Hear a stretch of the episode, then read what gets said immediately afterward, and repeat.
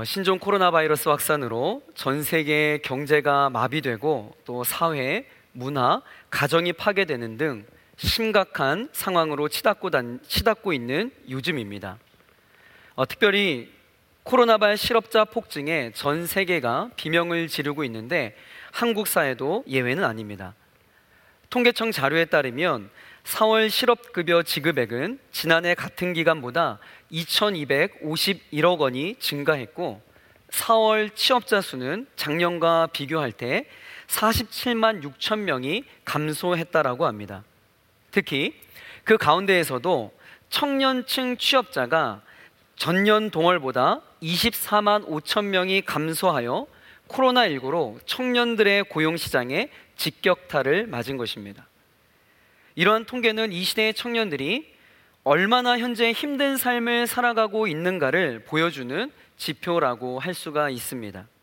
이와 관련하여서 코로나로 어려움을 겪고 있는 미국에서는요, 흥미있는 연구 결과를 하나 발표하였습니다.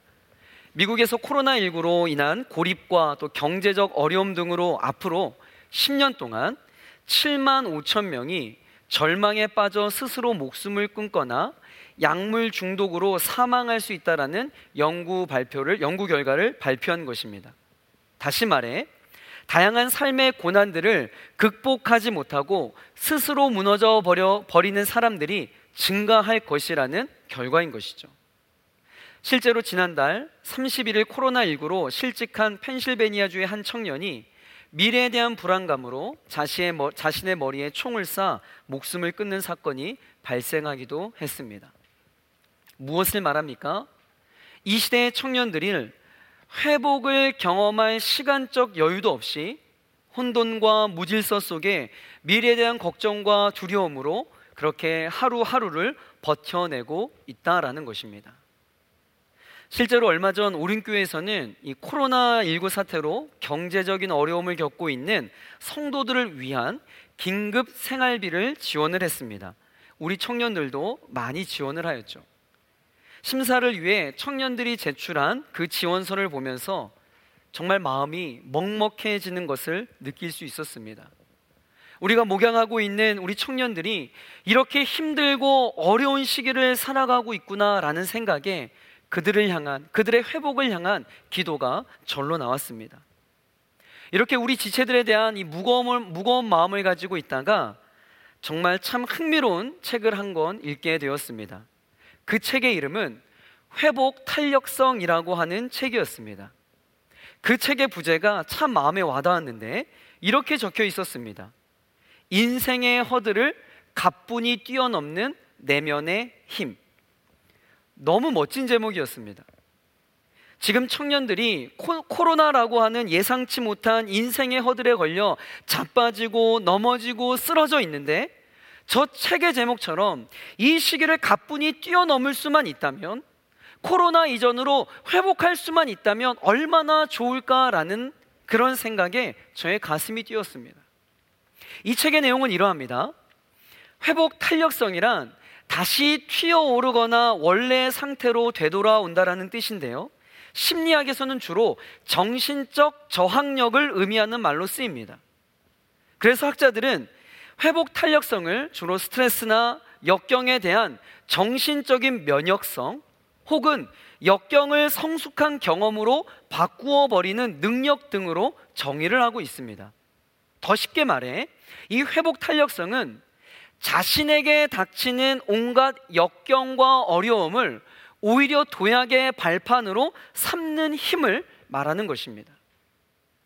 실제로 우리의 삶을 여러분 가만히 들여다보면요. 온갖 예상치 못한 일로 가득 차 있습니다. 물론 행복한 일도 많이 있지만 그보다는 힘든 일, 슬픈 일, 어려운 일, 가슴 아픈 일이 더 많은 것이 이게 팩트입니다.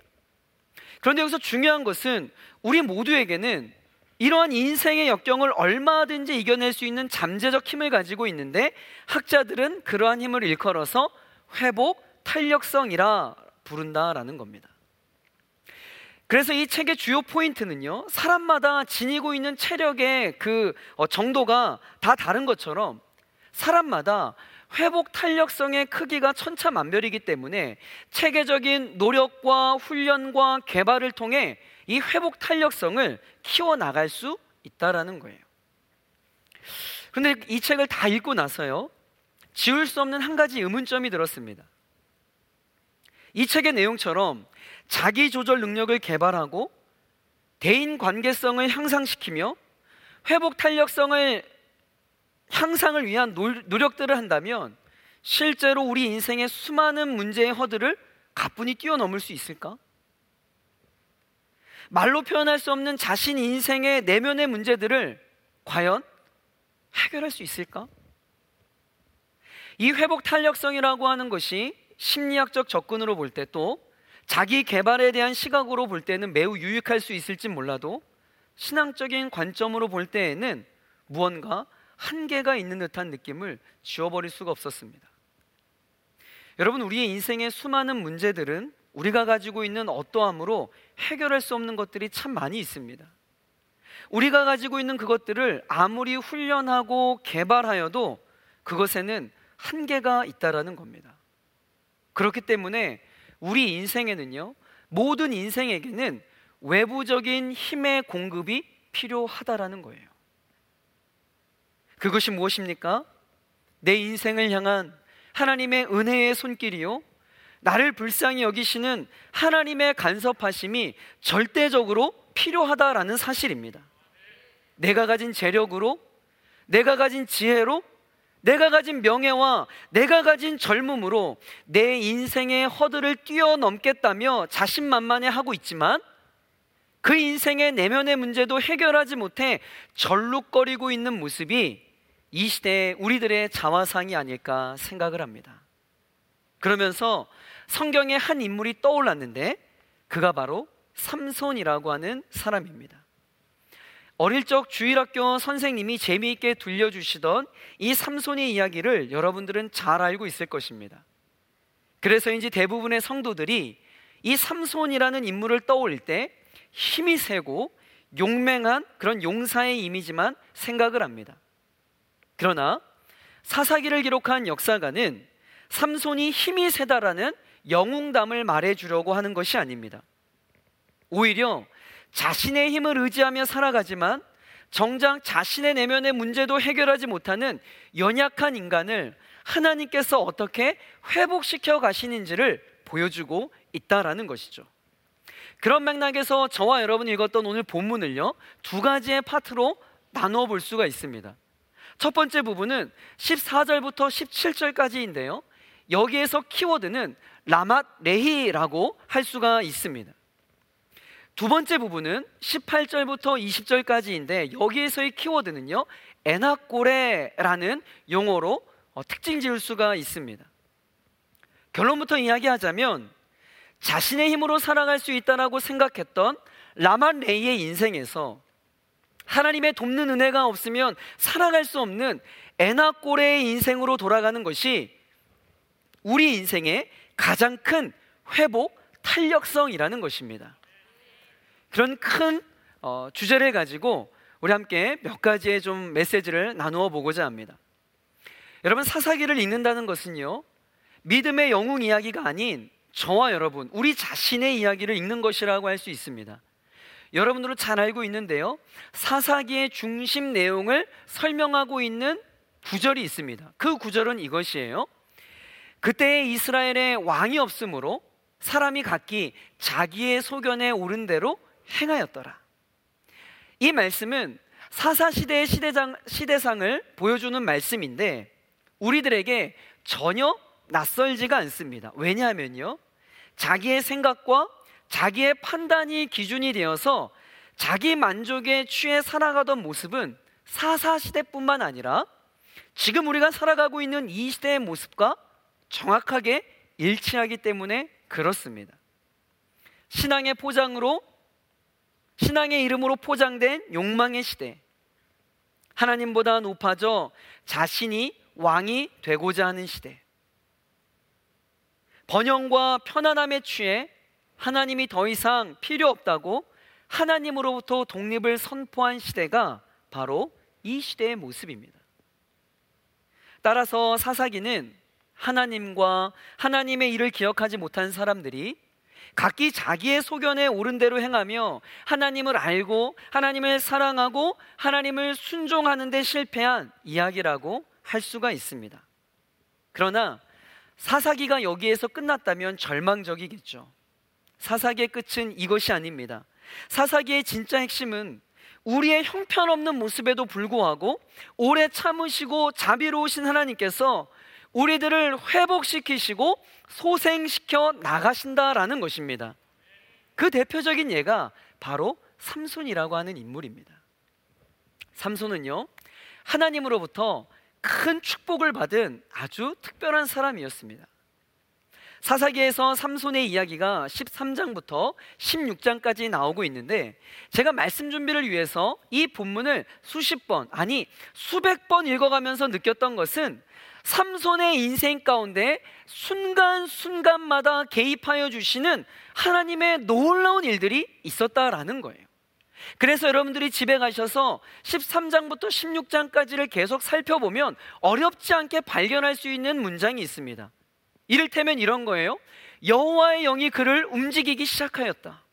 여호와의 영이 삼손에게 강하게 임하였다. 그가 태어날 때에도 블레셋 여자의 외모에 반해 그의 부모에게 결혼시켜 달라고 때를 쓸 때에도 사고 친 현장을 수습하는 과정 속에서도 그 인생에 깊숙이 개입하셔서 그의 삶을 인도하고 있었다라는 것입니다.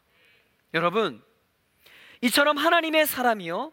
하나님으로부터 받는 가장 큰 축복과 형통은 하나님의 동행하심인 줄 믿으시길 바랍니다. 여러분, 우리는 요셉의 이야기를 잘 알고 있습니다. 성경은 요셉을요, 형통한 사람이라고 그렇게 평가를 합니다. 애굽으로 팔려가 친위 대장 보디발의 집에 머물러 있을 때에도 그리고 보디발의 아내의 모함을 받아 감옥에 갇혀 있을 때에도 성경은 일관되게 요셉이라고 하는 인물을 평가할 때 어떻게 평가하냐면 형통한 자였다. 형통한 요셉이었다라고 평가를 합니다. 그가 처한 상황과 환경을 본다면 여러분 그 어떤 누구도 요셉을 형통한 사람이라고 그렇게 평가할 수 없을 것입니다. 그럼에도 성경은요 일관되게 요셉을 형통한 자라고 표현하고 있어요. 왜일까요? 그 이유가 무엇일까요?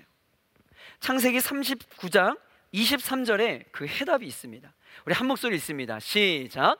간수장은 그의 손에 맡긴 것을 무엇이든지 살펴보지 아니하였으니 이는 여호와께서 요셉과 함께 하심이라 여호와께서 그를 범사에 형통하게 하셨더라. 아멘. 여러분, 우리 인생의 형통과 축복은요, 내가 얼마나 가지고 있고, 어떠한 것을 누리고 있으며, 내가 처해진 환경에 의해 결정되는 것이 아니라, 앞서 우리가 읽어보았던 요셉의 이야기처럼 하나님이 그 인생에 함께 하시느냐, 함께 하시지 않느냐에 달려있는 줄 여러분 믿으시길 바랍니다.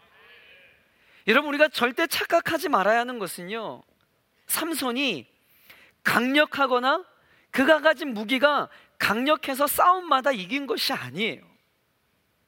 오늘 본문에도 보면 삼손이 천명을 죽이는 데 사용한 무기가 무엇이냐면요. 나귀의 턱뼈라고 이야기를 합니다. 어이가 없어요. 자, 15장 15절 함께 있습니다. 시작. 삼손이 나귀의 새 턱뼈를 보고 손을 내밀어 집어들고 그것으로 천명을 죽이고 여러분 당시에 관련된 자료를 보면 이 나귀의 턱뼈는요 대략 25cm 정도 되었고 어, 무게는 약 한 400g밖에 안 됐다라고 이야기를 합니다. 그리고 여기에서 턱뼈를 수식하고 있는 새라는 형용사, 새 턱뼈라고 할 때 새라고 하는 형용사는 싱싱한 그리고 갓 생긴 축축한 정도의 의미입니다. 그러니까 죽은 지 얼마 안 되는 나귀에 아직 마르지도 않아 강도도 없는 뼈 조각에 불과합니다. 여러분 더욱이 육식 동물이라면 모르겠는데요. 나귀는 초식 동물 아닙니까? 그러니 그 나귀의 턱뼈가 얼마나 크면 크겠으며 얼마나 강하면 강하겠습니까? 이것은 여러분 무엇을 의미하는 것이겠어요? 낙이 턱뼈가 강했기 때문에 천명을 무찔렀던 것이 아니라 이것은 누가 봐도 하나님이 개입하셨기 때문에 승리하였음을 보여주는 상징적인 도구가 바로 나귀의 턱뼈라는 것입니다. 본문은 그러한 의미를 좀 더 부각시키고자 14절에 정확하게 이렇게 말씀을 하고 있어요. 자, 우리 14절 한 목소리 있습니다. 시작. 삼손이 레이의 이름에 블레셋 사람들이 그에게로 마주 나가며 소리 지를 때 여호와의 영이 삼손에게 갑자기 임하심에 그의 팔 위에 밧줄이 불탄 삼과 같이 그의 결박되었던 손에서 떨어진지라. 아멘. 여러분 성경은요. 의도적으로 삼손이 밧줄을 끄는 것이 그의 힘의 원천이 삼손 자신에게 있었던 것이 아니라 뭐예요? 여호와의 영이 강하게 임하였다라는 것, 여호와의 영에 있다라는 인상을 강하게 남기고 있는 것입니다. 여러분 그렇게 하나님의 개입하심과 동행하심으로 결박을 끊어버린 삼손이요 나귀 턱뼈를 집어들고 블레셋 사람 천 명을 죽였던 것입니다. 그런데 삼손의 가장 큰 문제가 무엇인지 아십니까? 그 엄청난 축복, 하나님의 동행하심에 놀라운 축복을 받았지만 삼손의 가장 큰 문제는 이렇게 자신의 인생 가운데 때마다 간섭하시는 하나님의 동행하심과 인도하심에 대해 전혀 자각하지 못했다라는 거예요.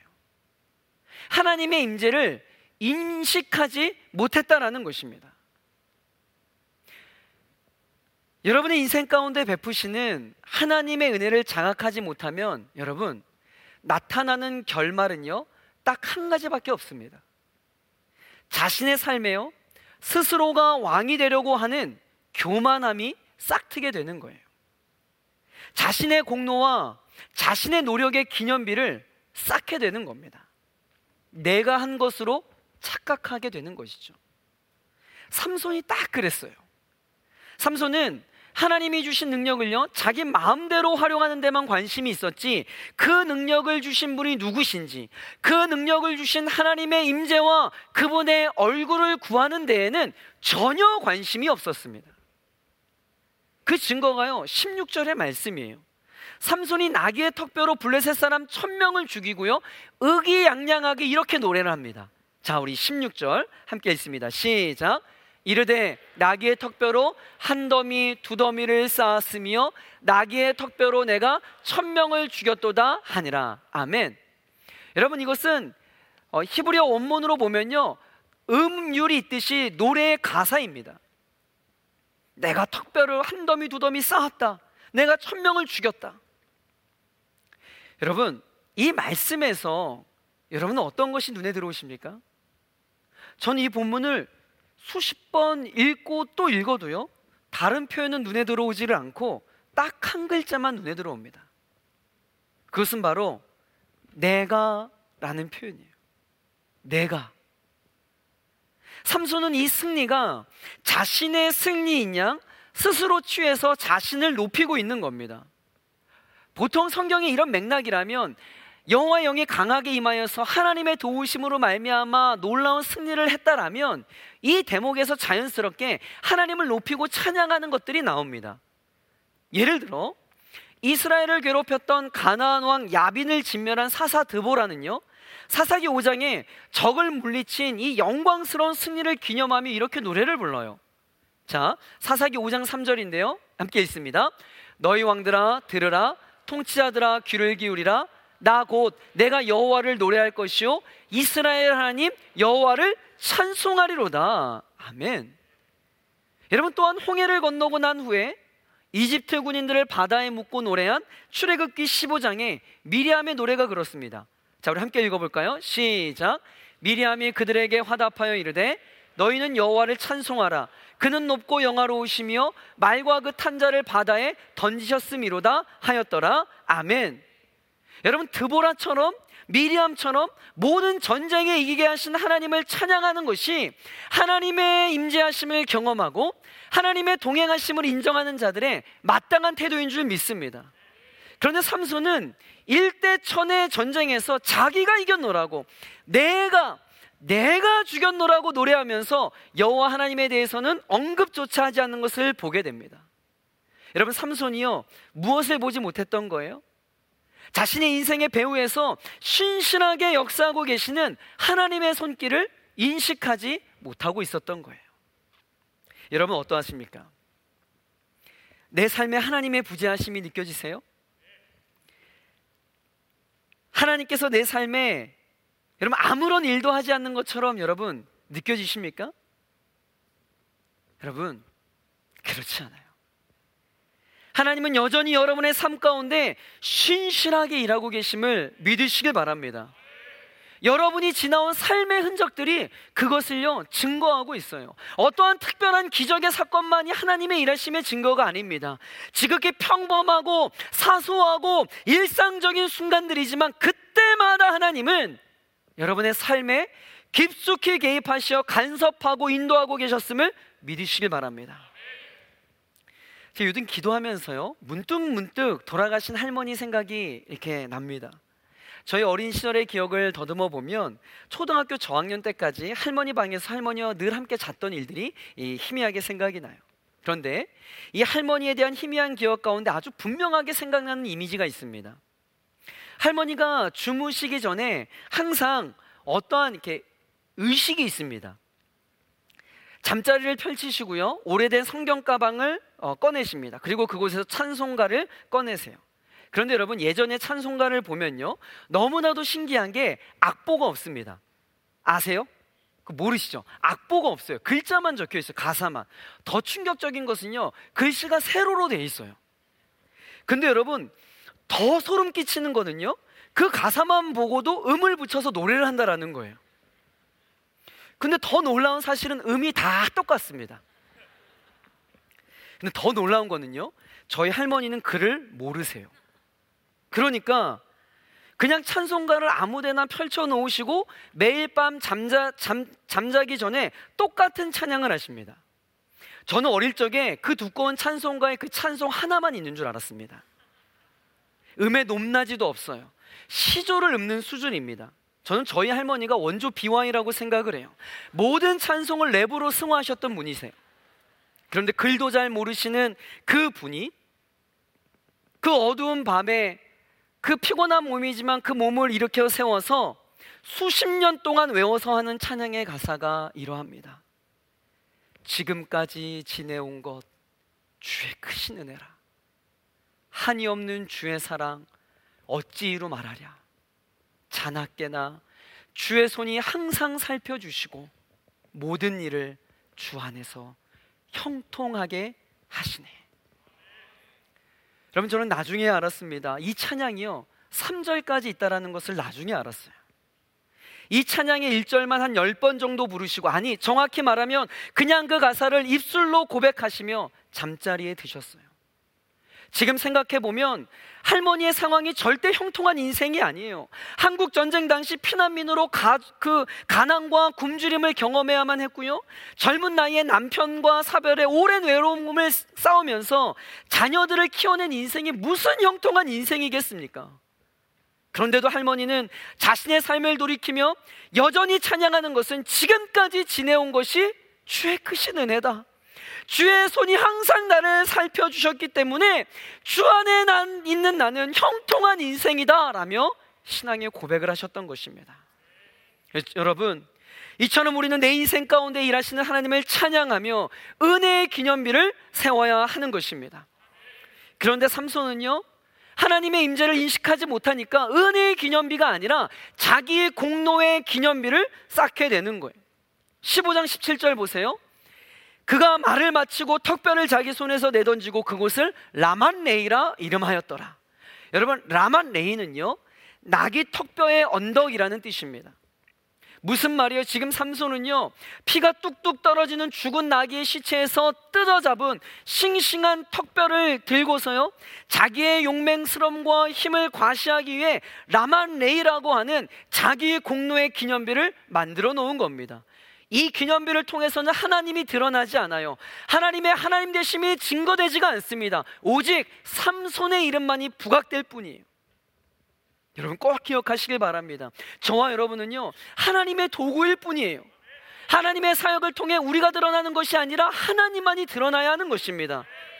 여러분이 교회에서 사역을 할 때 사람들이 나를 알아주지 않는다고 마음 상해할 필요 없어요. 여러분들의 사역 가운데 목사님들이 칭찬해 주지 않는다고 마음 어려워할 필요 없어요.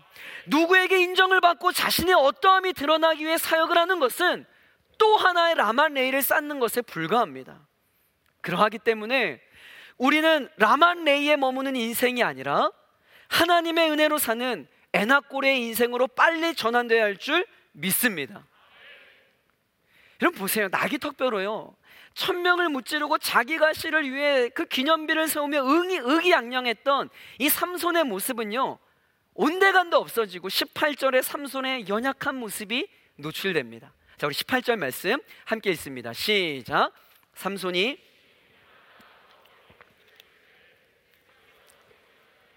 이 군 구원을 베푸셨사오나 내가 이제 목말라 죽어서 할례 받지 못한 자들의 손에 떨어지겠나이다 하니 아멘. 여러분 격렬한 전쟁을 마치고 나서요 삼손은 타는 목마름으로 죽을 것 같은 고통을 경험합니다. 여러분 이게 이게 바로 인간이에요. 낙의 턱뼈 하나로 그렇게 많은 외부의 적을 죽이는 쾌거를 누렸지만 정작 자기 내면의 목마름 하나 해결하지 못하는 게 여러분 이게 우리 인생이라는 겁니다. 이게 우리가 가진 한계이고 모순인 거예요. 여러분 여기서 목마름이라고 하는 것은 정말 목이 말라 타들어가는 듯한 고통을 의미하겠죠. 그러나 더 나아가서는요, 우리 내면에, 우리의 힘으로 어찌할 바 할 수 없는 우리 인생의 내면의 문제를 상징할 것입니다. 우리의 힘으로 절대 해결할 수 없는 인생의 수많은 문제들을 떠올리게 만드는 상징 언어입니다. 그런데 여러분, 이러한 목마름의 결핍을 마음의 훈련을 하고 탄성 회복력을 개발한다고 해서 여러분 이게 해결이 되겠어요? 인간이 가지고 있는 인생의 내면의 근본적인 문제는 그런 것들로 해결되어지는 것이 아니에요. 오히려 갈증만 더해질 뿐입니다. 그렇기 때문에 우리 영혼의 목마름을 해결해 줄 수 있는 유일한 분 예수 그리스도께 나아가야 하는 것입니다. 여러분 18절 상반절 다시 한번 보세요. 삼손이 심히 몰라 목이 말라 여호와께 부르짖어 아뢰되 삼손이 자기 인생의 결핍을 경험하고 나서야 그제서야 삼손은요 여호와 하나님을 찾고 부르짖었던 것입니다. 사랑 여러분, 하나님의 자녀들에게 있어 회복 탄력성은 바로 여기에 있는 것입니다. 우리가 회복될 수 있는 것은요 우리 내면에 무엇으로 말미암는 것이 아니라 외부에서 공급되어지는 하나님의 은혜와 돕는 손길로 말미암는 것인 줄 믿으시길 바랍니다. 그러기 위해서 우리는 하나님께 부르짖어야 되는 거예요. 여기서 부르짖다라고 하는 히브리어 단어가요. 카라라고 하는 동사입니다. 이 동사가 17절, 18절, 19절에 동일하게 등장하고 있는데 본문을 해석하는데 아주 중요하게 사용이 됩니다. 이 카라라고 하는 동사는요. 부르다, 부르짖다, 이름 짓다라고 하는 뜻을 가지고 있습니다. 17절의 삼손은 자기 자랑의 노래를 마치고 턱뼈를 내던지면서 그곳을 라만 레이라고 이름하였어요. 이때 이름 지었다라는 동사가 바로 카라입니다. 그리고 18절의 삼손은요, 목이 말라 죽을 지경이 되었고 그가 처한 상황에서 유일하게 할 수 있었던 것은 여호와께 부르짖는 것이었잖아요. 여기에서 부르짖다라는 동사가 동일한 카라라고 하는 동사예요. 정리하자면 17절의 삼손은 자기의 공로를 내세우기 위하여서 지역의 이름을 짓는 카라 하는 사람이었습니다. 이것은 그의 주도적이고 자기 독립적인 상태를 잘 보여주는 단어예요. 그런데 그는 이제 여호와께 구원을 부르짖기 위해 카라 하는 사람이 된 것입니다. 자신의 능력으로는 생존할 수 없는 하나님 의존적인 사람으로 변화된 것이죠. 여러분 이것이 바로 삼손이 정확히 인식하고 있어야 할 본래 삼손이 외쳐야 할 그 단어, 그 카라였던 것입니다. 삼손이 외쳐야 할 카라는 17절, 17절처럼요. 라만 레이라고 자신의 기념비를 세우고 자기 자랑을 하기 위한 외침이 아니라 18절에서처럼 하나님께 불쌍히 여겨달라고 카라를 외치는 사람이어야 한다라는 것이죠. 이 카라의 외침으로 말미암아 여러분 우리가 회복되고 우리의 영혼이 소생되는 줄 믿습니다. 실제로 실제로 삼손이 여호와께 부르짖자 어떠한 일이 발생하는 줄 아세요? 자, 우리 19절 말씀. 자, 함께 있습니다. 시작. 하나님이 레이에서 한 우묵한 곳을 터뜨리시니 거기서 물이 솟아 나오는지라 삼손이 그것을 마시고 정신이 회복되어 소생하니 그러므로 그 샘 이름을 에나꼬레라 불렀으며 그 샘이 오늘까지 레이에 있더라. 아멘. 여러분 하나님이요 마른 웅덩이 같은 곳을 터뜨리자 물이 나오는 거예요. 그리고 그 물을 삼손이 마시고요 정신이 회복되고 살아나게 된 것입니다. 그리고 그 샘의 이름은 바로 카라의 샘, 에나꼬레, 부르짖는 자의 샘이란 이름의 뜻, 카라의 샘이라고 하는 뜻, 에나꼬레라고 부르는 것입니다. 여러분 이것이 바로 우리의 회복 탄력성입니다. 예수님께 나아가야 돼요. 하나님이 찾아야 됩니다. 그리고 부르짖어야 돼요.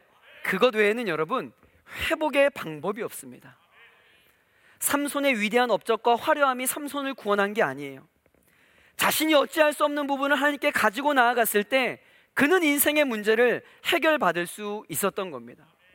여러분 구약 성경에 나오고 있는 나아만 장군 잘 아시잖아요. 성경에서요 나아만 장군을 소개하는데 그의 스펙이요 정말 화려해요. 자 열왕기하 5장 1절 함께 있습니다. 시작.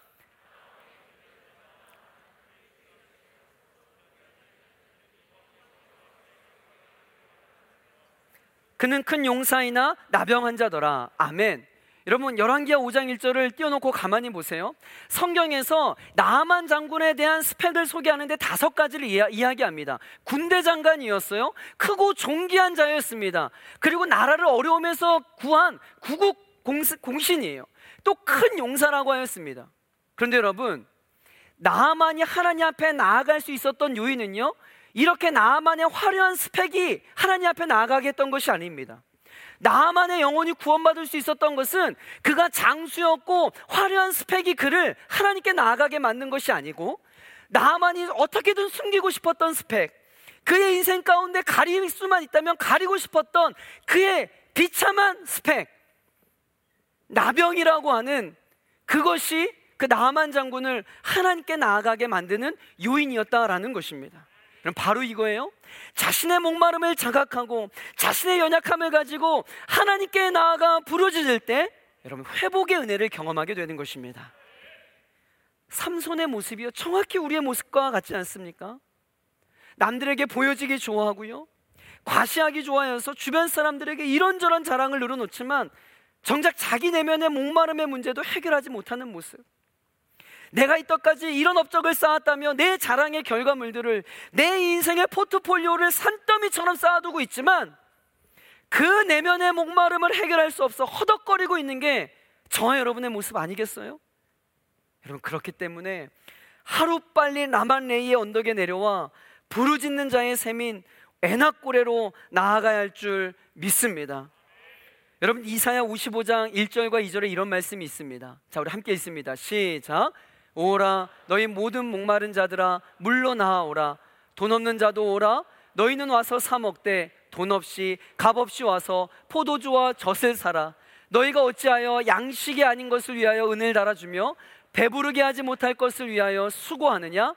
내게 듣고 들을지어다. 그리하면 너희가 좋은 것을 먹을 것이며 너희 자신들이 기름진 것으로 즐거움을 얻으리라. 아멘. 여러분 아멘이십니까? 인생의 목마름은 다른 것으로 해결할 수가 없습니다. 여러분의 영혼의 갈증과 배고픔을 세상의 다른 것으로 해결하고자 한다면 헛수고일 뿐입니다. 이 말씀처럼 양식이 아는 것을 위하여 여러분의 인생을 투자하지 마세요. 그것들이 여러분의 영혼을 결코 만족해 할 수가 없어요. 목마른 자들아, 물로 나오라고 초청하시는 예수님께 나오시길 바랍니다. 그 예수님께 부르짖길 바래요. 여러분, 그것이 유일한 회복의 길입니다. 저는 오늘 본문을 묵상하면서 삼손에게 임한 가장 큰 은혜가 무엇일까 고민 고민해 보았어요. 많은 사람들이 본문 속에서 삼손이 나귀 턱뼈를 가지고 천명을 죽이는 엄청난 액션신만을 기억을 합니다. 그렇다면 이 본문 속에서는 삼손만 부각되는 거죠. 그러나 이 본문에서 천명을 무찌를 수 있는 엄청난 힘을 공급해 준 것만이 하나님의 은혜가 아니라는 것을 우리는 기억해야 돼요. 겉으로 드러난 은혜가 전부가 아닙니다. 오히려 하나님의 은혜를 가로채 자신의 영광으로 삼았던 삼손에게 갈증을 자각하도록 만드신 하나님. 그리고 그 갈증의 고통으로 하나님을 찾고 부르짖게 하신 하나님. 그리고 그 과정 통해 삼손으로 하여금 라만레이에서 에나꼬레로 진입하게 하신 하나님의 일하심이 더 큰 은혜라는 것을 여러분 기억해야 합니다. 이것이 바로 삼손의 인생에 가려지고 숨겨진 하나님의 회복의 은혜인 줄 믿습니다. 이런 관점으로 여러분 본문을 다시금 재조명, 재조명하면요. 삼손의 인생에 있어 목마름이라고 하는 결핍과 고난도요. 하나님의 은혜라고 하는 것을 알게 됩니다. 그러나 여러분, 저는 이것에 동의하지 않습니다. 그렇다고 하여서 여러분 인생 가운데 놓여진 모든 고난이 축복이다? 저는 이렇게 말하고 싶지 않아요. 고난이 무조건 변장을 어, 무조건 변장한 축복이라고 해석할 수 없어요. 여러분의 인생 가운데 고난이 고난으로 끝나지 않기 위해서는요 반드시 선행되어져야 하는 것이 있습니다. 다시 말해 고난이 고난으로 끝나지 않고 오히려 자신에게 닥치는 역경과 어려움을 도약의 발판으로 삼기 위해서는요 반드시 전제돼야 하는 것이 있다라는 거예요.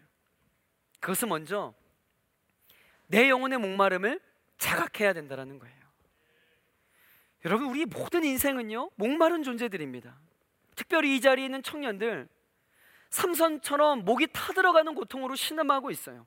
경제적인 목마름, 진로의 목마름, 만남의 목마름, 신앙의 목마름, 삶의 모든 영역의 목마름을 경험하고 있는 것이 우리 청년들의 삶의 모습이에요. 그런데 진짜 문제는요. 이 목마름조차 자각하지 못하고 자신이 쌓은 기념비만 자랑하고 이 기념비 하나라도 더 쌓아보겠다라고 아둥바둥하며 살아가는 인생들이 여러분 진짜 소망 없는 겁니다. 그러나 오늘 이 말씀 통하여 여러분 안에 이러한 갈증이 느껴지기 시작했다면 그리고 라만레이의 소망이 있는 것이 아니라 에나꼴의 소망이 있음을 자각한다면 여러분들은 살아나고 소생할 기회가 생긴 것인 줄 믿으시길 바랍니다. 여러분 그 갈증을 하나님께 가지고 나아가는 겁니다. 그리고 여호와께 부르짖는 겁니다.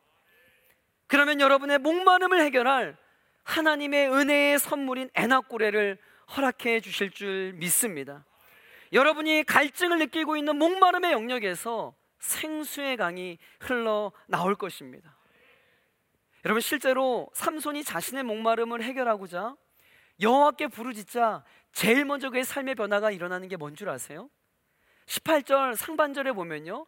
삼손이 심히 목욕이 말라 여호와께 부르짖어 이르되 주께서 종의 손을 통하여 주께서 종의 손을 통하여 여러분 하나님이 삼손의 인생에 개입하셔서 때마다 은혜를 베푸시고 동행하셨지만 여러분 그러한 하나님의 임재를 인지하지 못하고 자신이 최고라며 라만레이를 쌓았던 삼손이요 나밖에 모르고 그 인생의 주어가 나밖에 몰랐던 삼손이요 그 고난을 경험하고 여호와께 부르짖자 그제서야 삼손의 입술에서 고백되는 것이 뭔지 아세요?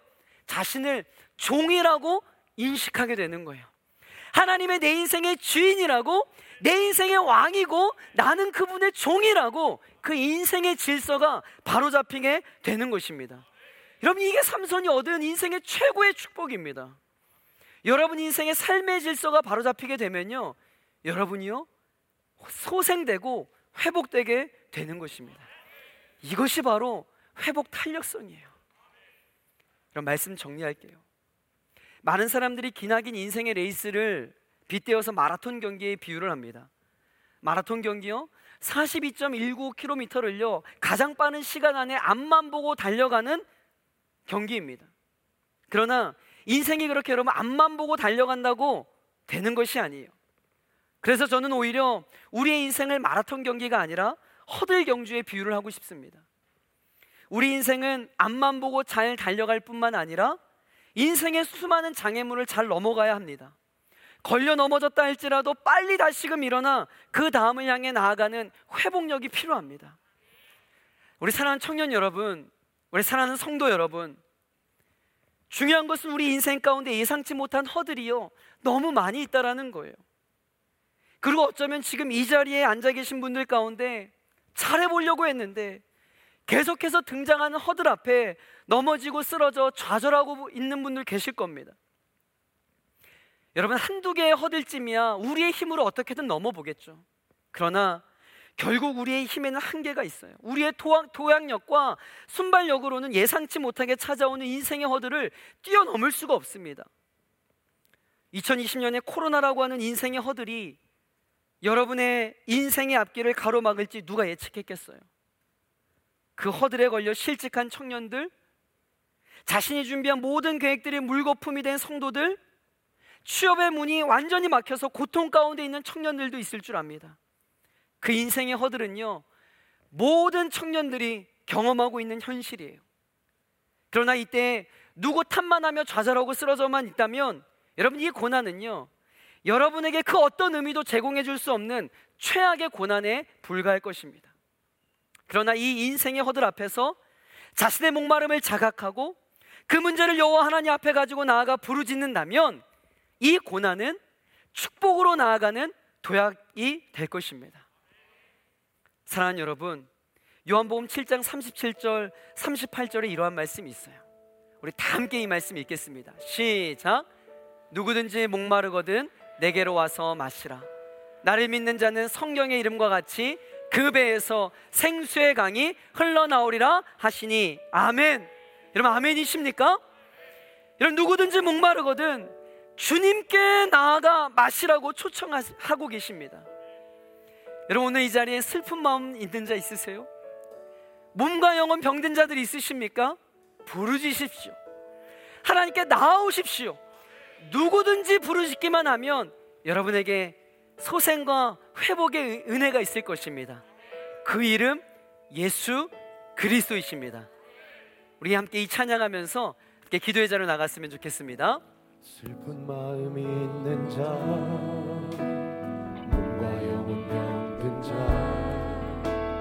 누구든지 부르시오. 예수 이름 부르시오. 그 이름을 믿는 자그 이름을 부르는 자 그가 어떤 사람이든 그 은과 금 내게 없으나 은과 금 내게 없으나 주니 능력의 이름 예수라. 그 이름을 붙드시오. 그 이름을 믿는 자 그 이름을 외치는 자 그가 어떤 사람이든 그는 주의 영광 보리라